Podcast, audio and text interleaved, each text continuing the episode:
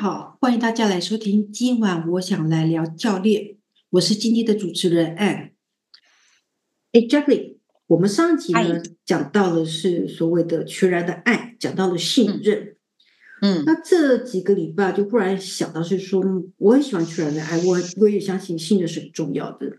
可这两件事又跟我们生活中所谓的幸福感或者是踏实感，它有什么样的关联性呢？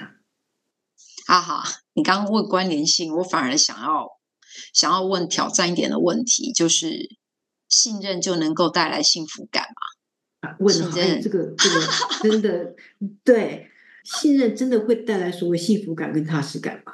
我相信最后美好的愿景是这样，但还没有到达那一个境地的时候，前面我们可能必须要先经历一番风暴，或是经历一番心灵上面的折磨。我 才有办法得到我们所谓的幸福感。哇，你跟你刚刚讲风暴的时候，我就想说，哇塞，是台风来了吗？嗯，哎，哎，怎么叹一口气呢？对呀，就是觉得我刚刚叹了一口气的原因，是因为有一些是无奈，然后有一些是觉得，呃，这个无奈里面也包含了自己用了很多的。时间也付出了非常的多，可是却还是会有这样子的一个状态，所以我觉得这个还蛮真实的状态。我今天想要跟大家聊聊，嗯，因为我觉得这才是真实的人生。哇，你刚刚讲说有真实的状态，那聊一聊怎么样的真实法？哦，就是就在我们讲完所谓的信任的这件事情，像我啦，我自己在跟孩子之间，或是我跟家长之间，我当然是抱持着我们相信彼此都是为了这三方能够共同往下一个目标或方向前进，所以信任绝对是第一个条件。但是当亲师生这三方其中有一方，他却没有所谓的信任这件事情，可能跟我们彼此有不一致的时候，这个不一致就会带来一些不确定性。不确定性再更夸张一点，就会形成所谓的像风暴。我说的风暴，就是它不会就是一天就能够处理这件事情，它可能是接二连三，然后可能真的会让一个人发狂跟失控一般。这样子的一个状况，所以我刚用风暴、情绪风暴来形容。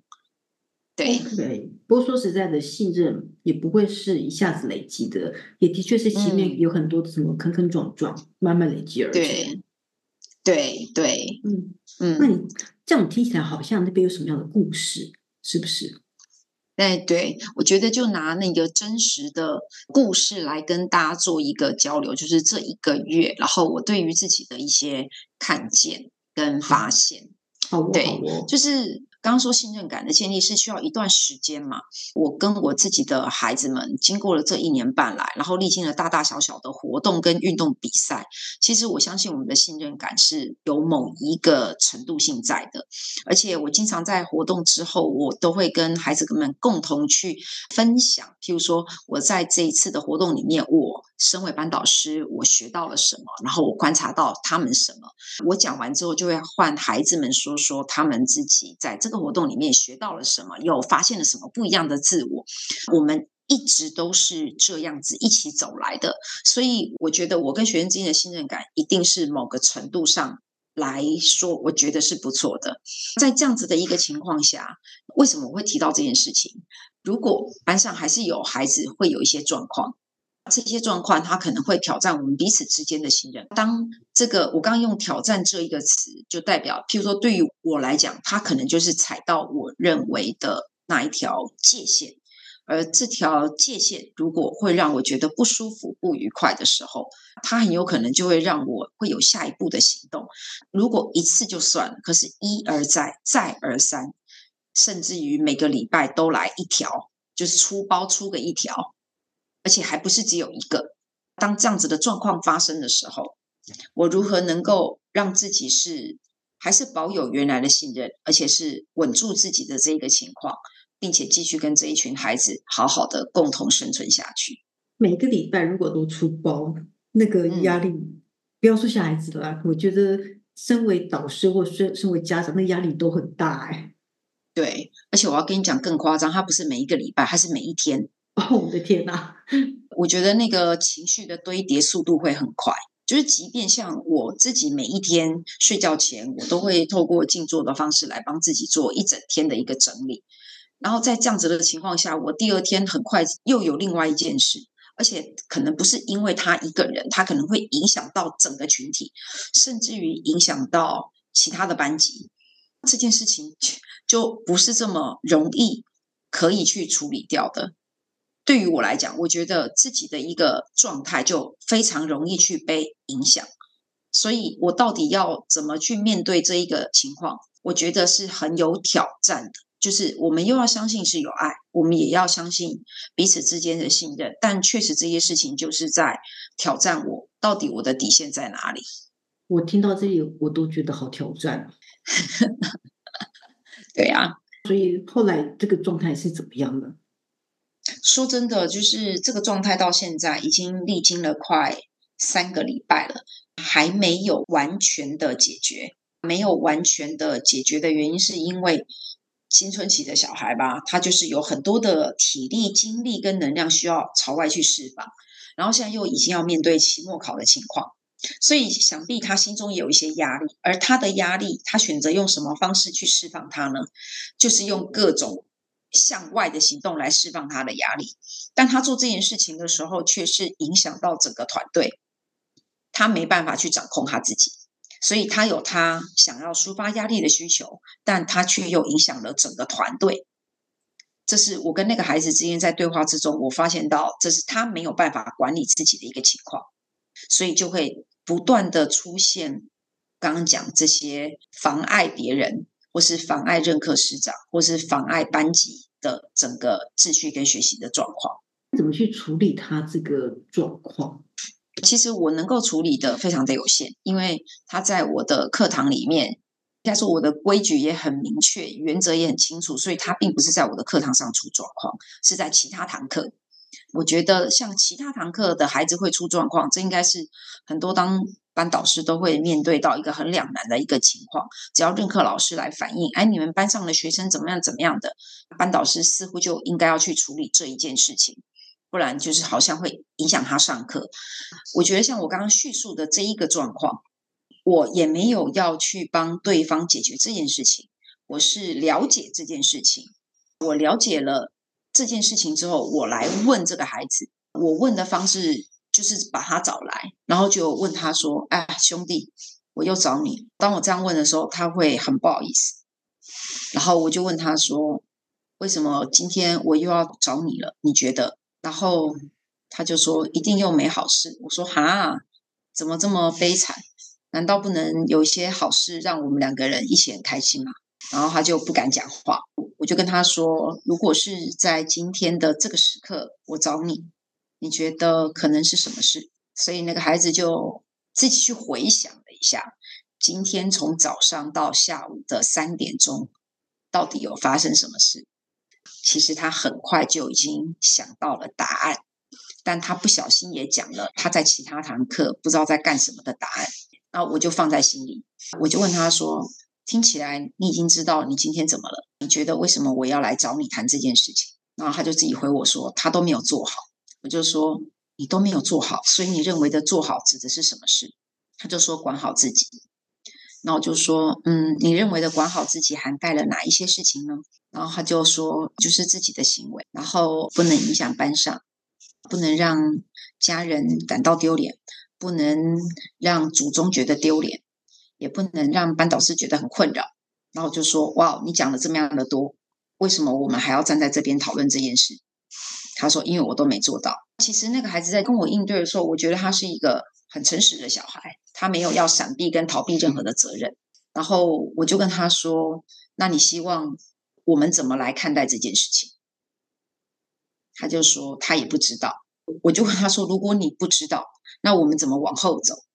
就到这边，然后他可能就要停很久，因为他确确实实好像不知道他该怎么做，因为他都知道，但他都做不到。”所以我觉得就到这边先停一下。孩子都知道，但是做不到。我觉得我刚刚讲的这一句话，应该是很多大人都会觉得对，很爆炸。确实就是这样，他都知道，但是他做不到。那到底应该怎么办？我不知道，哎，你刚刚听到我谈到这边，你觉得如何？我说实在的，这让我想到，其实不要说小孩子了，我们回到很多企业界大人，其实也是都是同样的状况，就是好像都知道要做，可是都做不到，嗯，然后就卡在这里了，非常的有趣。然后我就真的在那边等着那个小孩，我说如果不知道，我们今天只能站在这边好。然后他就突然间愣了一下，为什么？说不是啊，因为你说不知道啊，不知道，那我们应该怎么样走？那就不能走啦，我们只好停在这里呀、啊。嗯，然后他就说：“老师，可是等一下要上课。”我就说：“没关系，我等一下那个去上完课之后再来跟你继续在这边好。”然后我这样跟他讲完的时候，其实他有深深的愧疚。他就说：“老师，我觉得那应该是我的问题，因为他就这样子讲了嘛。”我就顺水推舟问他说：“你怎么看爸爸昨天在你的小日记上面写了这么多的话？”就是他的父亲在上面写了很多，他是怎么陪他的孩子，他是怎么教育他的小孩，而他的孩子却还是这样。其实可以看到爸爸非常深的无力感跟自责感。但是我昨天就是在那个爸爸的那个话语上面，我就跟他爸爸说，我看到了他对自己的自责感跟无力感。我跟他说，其实我跟你感同身受。然后我就跟他爸爸说，我们现在就是需要时间，因为这是孩子的功课。我们可以有我们的方法，但是孩子的功课他还是必须自己去面对这件事。所以我就问那个孩子说：“你怎么看爸爸在联络簿上面写的那一大段话？”他就说：“嗯，我就是需要时间，可是我觉得我又没有办法去掌控自己。”那我就问他说：“你说的掌控自己是指什么啊？”他就说：“他他很想玩。”然后我就说：“啊，我也非常想玩呢。”那你为什么要这么这么想玩？他就说，因为这样可以很快乐啊。我跟他说，为什么快乐对于你自己来讲，现在好像似乎是一个渴望。然后他就停在那边。我不知道，我觉得我在课堂上很难快乐得起来。可是下课如果去做这些事情，我觉得就挺快乐的。然后我跟他说，我听到了你对于快乐的两个状况，就是一个你心里有渴望。然后一个是你在课堂上，其实你也尽力坐在那边，虽然你不快乐，但是你还是坐在那边了。然后我觉得基于学生的身份，你还是尽力去做到你能够做的。可是你心中有一个渴望，所以那个渴望是什么啊？然后他就停着了。然后他停着了之后，因为我看他是看着地板上，然后我就问他说：“你看着地板是因为什么？”然后他就说。我真的不知道我在学校的这些学习到底要干嘛，所以他就觉得每一天来学校来有很多的不愿跟无能为力，然后再加上他的学习又不如他的家人的期待，所以他就会觉得他不知道他到底应该要干嘛。我就跟他说：“OK，我可以好奇的问你一件事，如果一年后的你就已经要离开这里了，你觉得那个时候的你？”会是一个怎样子的状态？然后他就稍微想了一下，他就说他很难去想象。我就说一年后很难想象，我可以很好奇的问，十年后好了，如果今天十年后你已经离开了学校了，你可能已经踏入了职场好了，你觉得你你在哪里？然后很有趣，那个小孩突然间闭上双眼，然后很像若有所思，然后他就回答我：“老师，我看到一个人诶。”我就说：“真的吗？你愿意说说看吗？”他说：“可是。”那个人是穿西装诶，我就说哇哦，穿着西装来形容一下他的身高好了，然后他就开始形容他的身高，呃，他的身高大概一百七十五公分左右。那我说那他穿什么？他说他穿西装啊。我就说那他身上还有什么？他穿西装，但他没有打领带，可是他手上提了一个包包，背后又背了一个包包。我就说他还干嘛？他说嗯，我觉得他好像是要去做生意。然后我就跟他说。你看着这个人，你觉得他带给你的感觉，或是那个样态，你喜不喜欢？非常喜欢啊！我说这是十年后的你吗？你看一看，然后他就点点头，说是。我就说 OK，如果那样子的样态是你啊，你觉得那个十年后的你会对现在的你说一些什么？结果那孩孩子说出来的话还蛮令我 喷饭。他说你实在是很蠢。那我就说什么？他说你很蠢。他说对，他骂我现在非常的蠢。而且他还说我很幼稚，然后我就看着他，然后因为那个孩子是闭着眼睛的，我就说，当他这样说你的时候，此刻的你觉得如何呢？他说：“对，我真的很蠢，而且我真的很幼稚。”然后我跟他说：“那以你现在非常蠢又很幼稚的情况，你问那个未来的你说，你该怎么面对后面的日子？因为你现在真的非常的蠢，而且你也没有那样的智慧。”就他说未来就十年后的那个他，竟然跟他说：“想那么多干什么？就每一天好好过你现在的生活，十年很快就到了。”那个孩子讲到这边就自己醒过来，然后我问他：“你怎么了？”我是没有，刚刚那个感觉实在是太奇怪了。然后我就问他说：“那你觉得奇怪的点是什么？”说：“没有，我觉得我刚刚去到十年后的时候，我突然间觉得我整个都放松了。然后再看我现在的这个状况，突然间觉得自己真的还蛮蠢的。”好，然后那一次我们的谈话大概就只到这边。可是我就问他说：“我可以问一下，经过了这几个礼拜发生的事，跟我们刚刚那样子的一个谈话，你对自己有什么发现？”他就说：“我虽然不太知道自己到底要干嘛，可是如果照十年后的自己跟我说，就是好好的过现在的每一天，我就是好好的过现在的每一天。”然后我后来就问他说：“那你要怎么样子确保你自己每一天是好好的过？”然后那个那一个小孩就跟我说：“啊，我就是照着我每一天该完成的功课，我该做的学习做好就好了。”我就跟他说：“你的做好的定义指的又是什么？”他就跟我说：“就是每一天完成了什么，他就是打个勾，代表他做好了。”我跟他说：“那这个做好了，你需要对谁有交代吗？还是你觉得自己这样，你就可以觉得是 OK 的？”他就说：“我要对得起爸爸。”然后我就问他为什么，他告诉我说：“嗯，就是我爸爸他希望我可以考及格，所以我觉得我好歹要让自己是有及格的吧，这样才算是对得起他。”就问他说：“如果你做不到呢？如果你哪一天就是你。”真的没有做到，你也不是故意的，你会怎么看这样的自己啊？然后这个孩子就跟我说，那也只能跟我爸爸讲，说我现在尽力了，我就真的只能这样。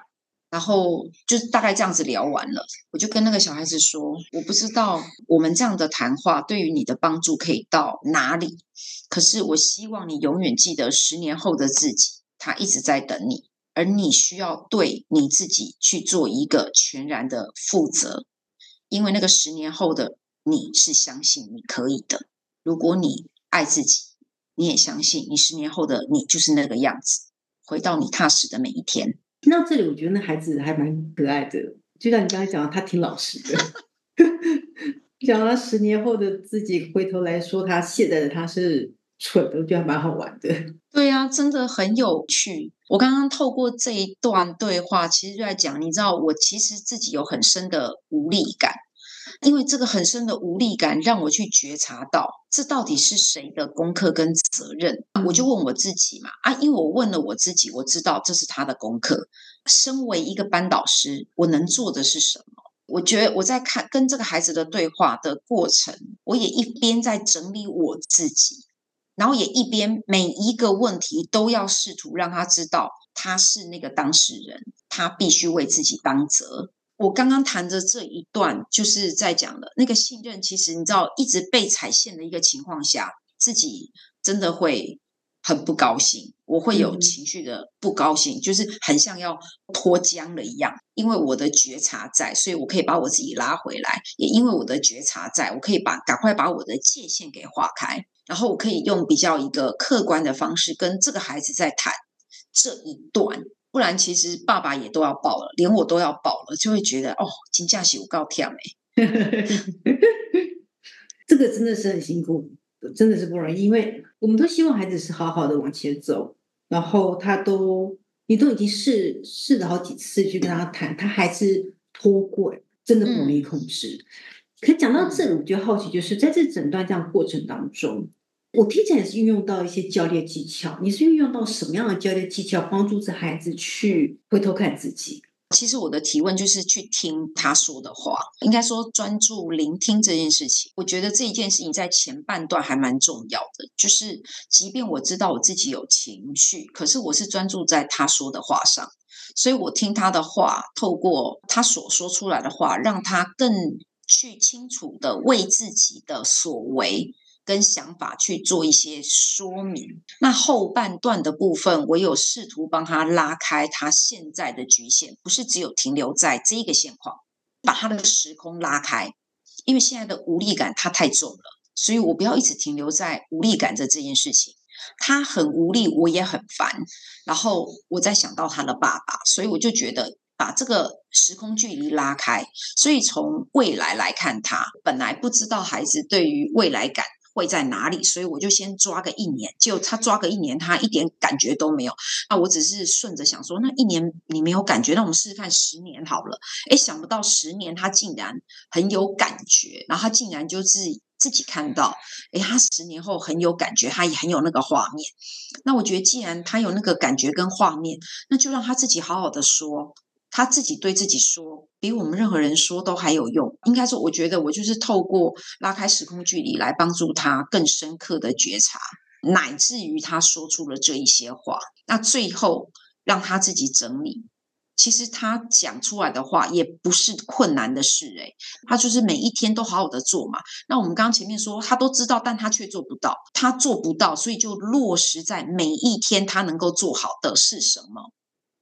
就是脚踏实地就对了，也不用想太遥远、太遥不可及。就每一天，他每每天的作业，他能够做到这件事，而且是他自己说的。刚刚讲是聆听很重要嘛，因为必须听到那个孩子一些状况。像你刚刚你就讲到是说，你听到孩子讲到是快乐，感觉是一种渴望。啊、我觉得你很棒，就是你有去 acknowledge 他，你有说，身为学生坐在课堂上，教室在教室里头，你有去 acknowledge 他。那这这也都是我们教练很重要的一些技能。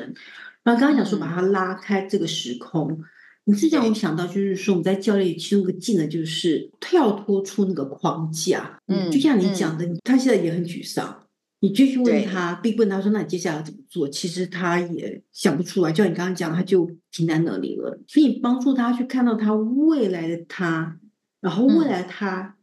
怎么回头跟现在的他说这个对话？他等于是在心目中有个自我对话了。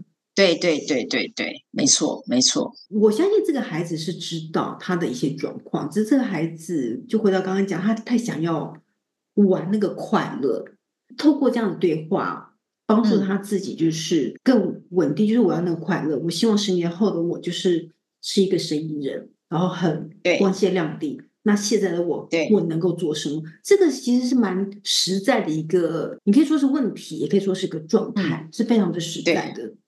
对对对，平常我们在面对每一个孩子的状态的时候，觉得机灵的或是行动力强的小孩，他真的。比较容易马上去修正他自己的作为，可是这样的孩子真的在一个群体之中能够有两三个已经算很不错了。绝大多数的孩子都是知道，但我做不到。